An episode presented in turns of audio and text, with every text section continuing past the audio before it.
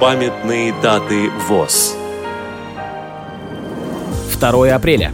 65 лет со дня рождения Василия Михайловича Истомина, музыканта, композитора, дирижера, заслуженного артиста Российской Федерации. 4 апреля. 95 лет со дня рождения Лидии Филипповны Смирновой, общественного деятеля Всероссийского общества слепых, ветерана труда. 7 апреля. 135 лет со дня рождения Гавриила Валерьяновича Добржинского, писателя и журналиста, члена Союза писателей. 7 апреля. 125 лет со дня открытия в Твери отделения благотворительного общества попечительства императрицы Марии Александровны о слепых.